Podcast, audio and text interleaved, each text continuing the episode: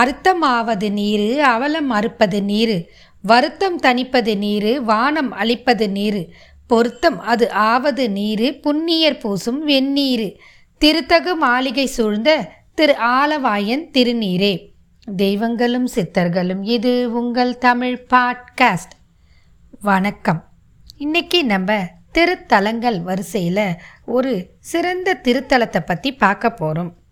நம்ம எல்லாருக்குமே எல்லா விதமான பிரச்சனைகள் இருந்தாலும் முக்கியமாக நோய் பிரச்சனை ரொம்ப அதிகமாக மனசையும் உடம்பையும் போட்டு வாட்டும்.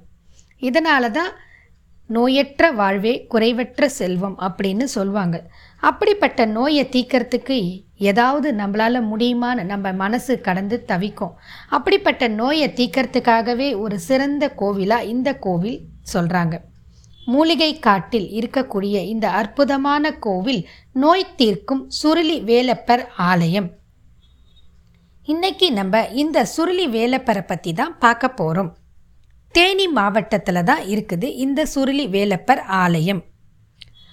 போகர் அப்படின்னு சொன்னால் நம்ம எல்லாருக்குமே பழனி முருகன் தான் ஞாபகம் வரும். நவா பாஷாணத்தில் செஞ்ச ஒரு அற்புதமான சிலை பழனி முருகன் சிலை. அதை செஞ்சவர் போகர். அப்படிப்பட்ட ஒரு அற்புதமான சித்தருக்கு ஒரு குரு இருக்கிறார். அப்படின்னா யாருன்னா காலங்கி சித்தர்.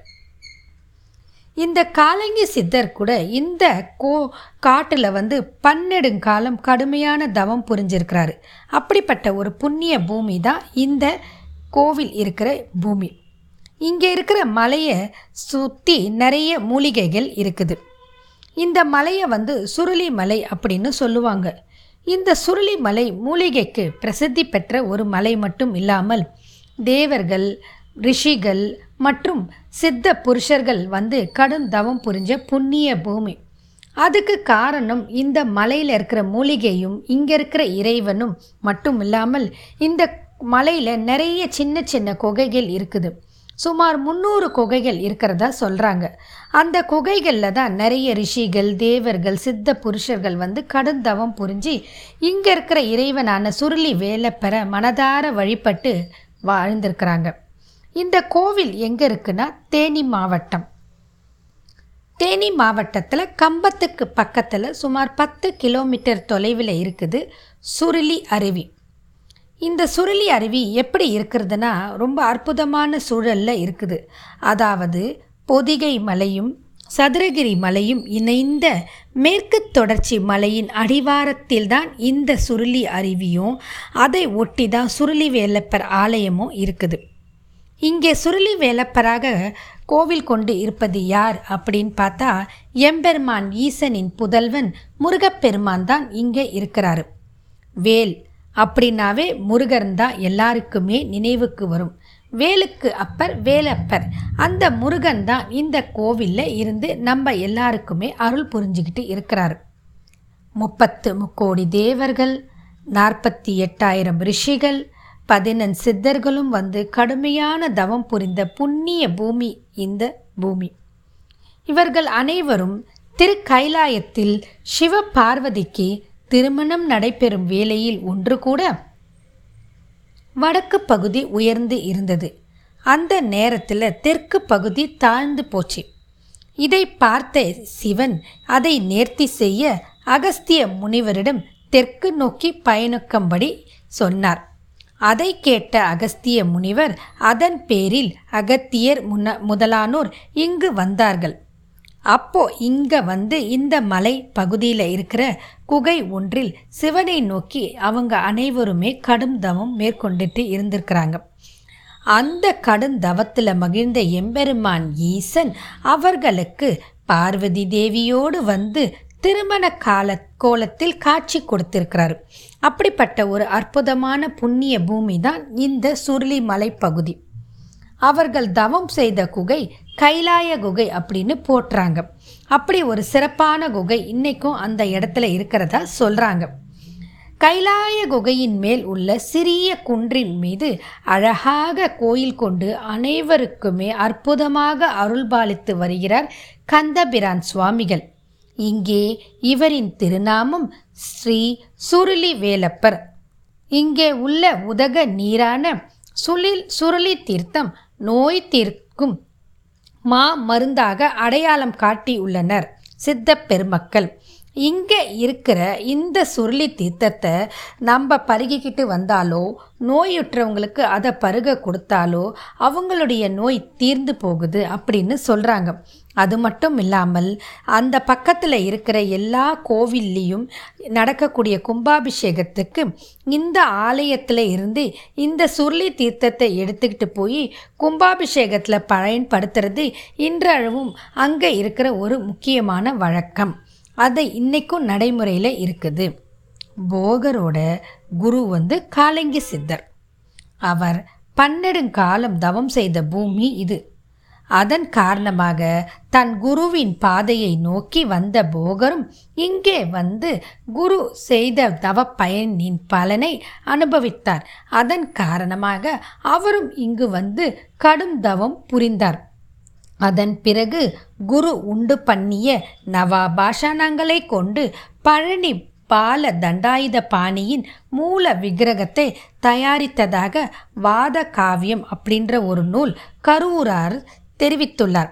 வாத காவியம் என்ற நூலை எழுதியவரும் கருவூரார் தான். சுருளி மலையை சுற்றி சுமார் முன்னூறு குகைகள் இருக்குது. இதில் ரிஷிகள், தேவர்கள், சித்த புருஷர்கள் ஆகியோர் கடும் தவம் புரிஞ்சிட்டு வந்தது மட்டும் இல்லாமல் இப்பையும் தவம் புரியறதா சொல்கிறாங்க. இதில் சில குறிப்பிட்ட குகை ரொம்ப விசேஷமான குகையாக கருதப்படுது. அது வந்து விபூதி குகை, சர்ப குகை, கிருஷ்ணன் குகை, கன்னிமார் குகை. அப்படிப்பட்ட குகைகளை காண்றதுக்காக மக்கள் இப்பையும் வந்துட்டு போகிறாங்க. ஆடிப்பூரம், வைகாசி விசாகம், பங்குனி உத்திரம் போன்ற சிறப்பான நாட்களில் இங்கே வந்து இங்கே இருக்கிற முருகப்பெருமானை வணங்கிக்கிட்டு மக்கள் போகிறாங்க. அதில் குறிப்பாக தைப்பூச திருநாள் ரொம்ப விமர்சையாக இந்த பகுதியில் கொண்டாடுறாங்க.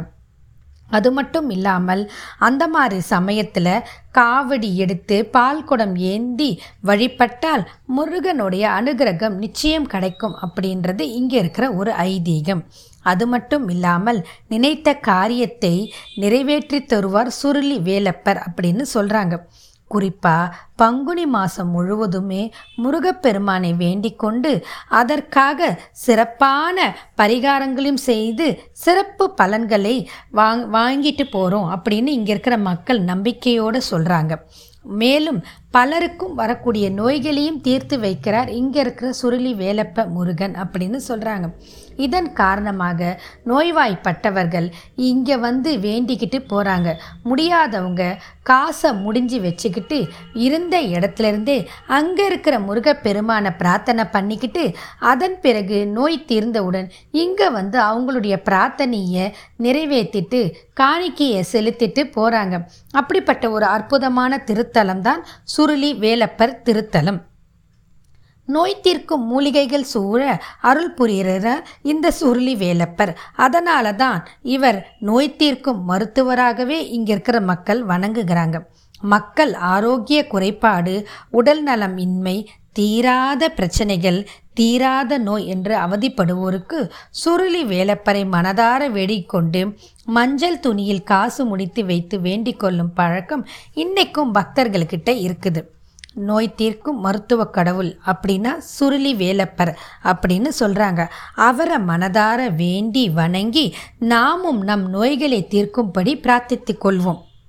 சித்தர்களும் யோகிகளும் இன்றைக்கும் அங்கே இருக்கிற குகைகளில் சூட்சம ரூபத்தில் தவம் செஞ்சுக்கிட்டு இருக்கிறதா அங்கே இருக்கிறவங்க சொல்கிறாங்க. அந்த வகையில் சித்தர்களுக்கெல்லாம் குருவாக அறியப்படுவது எம்பெருமான் ஈசன். அப்படிப்பட்ட சிவபெருமான் தவம் செய்த குகை இன்னை இப்பையும் அந்த சுருளி மலையில் இருக்குது. அந்த குகை இங்கே எப்படி இருக்குது, அந்த குகையில் என்னெல்லாம் இருக்குது அப்படின்னு அங்கே இருக்கிறவங்க சொல்கிறாங்க. தேனி மாவட்டத்தில் இருக்கிற சுருளி மலையில் பல்லாயிரம் சித்தர்கள் வந்து தவம் புரிந்துள்ளதாக சொல்கிறாங்க. இந்த மலைக்கு மகுடம் சூட்டும் வகையில் சிவன் தவம் செய்த குகை இருக்குது. அந்த குகை பெயர் கைலாசநாதர் குகை அப்படின்னு சொல்கிறாங்க.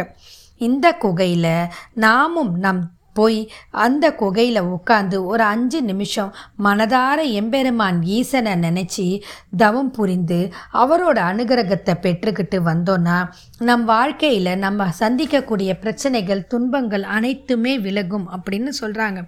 அதாவது கர்ம வினையை தீர்க்கக்கூடியவர் கைலாசநாதர் குகையில் இருக்கும் எம்பெருமான் ஈசன் அப்படின்னு இங்கே இருக்கிறவங்க சொல்கிறாங்க. என்ன பிரச்சனை வந்தாலும் எல்லாருமே நமக்கு சொல்லக்கூடிய பதில் கர்ம வினை, கர்ம பயன் அப்படின்னு சொல்கிறாங்க.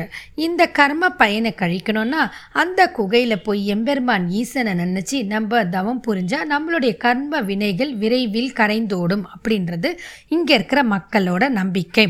கைலாசநாதர் குகையில் இன்னைக்கும் சுயம்புலிங்கம் ஒன்று இருக்குது. அதோட இந்த மலையில் பல விசித்திரமான குகைகளும் இருக்குது. சிவன் கடும் தவம் புரிஞ்ச காலத்தில் அவருக்கு காவலாக இங்கே ஐந்து தலை நாகம் ஒன்று இருந்ததாகவும் அது இப்போ கல்லாக மாறி இருக்கிறதாகவும் அங்கே இருக்கிற மக்கள் சொல்கிறாங்க. மேலும் சிறிய துவாரம் மட்டுமே கொண்ட குகைகளில் சித்தர்கள் மறைந்திருந்து தவம் புரியறதாகவும் நம்பப்படுகிறது. சுருளிமலை சுருளி வேலப்பர் திருக்கோவில், இந்த கோவில் தேனி மாவட்டத்தில் கம்பத்துக்கு பக்கத்தில் பத்து கிலோமீட்டர் தொலைவில் சுருளிமலையில் அமைந்துள்ள ஒரு அற்புதமான கோவிலாகும். இதனை நெடுவேல் குன்றம் என்றும் அழைக்கின்றனர்.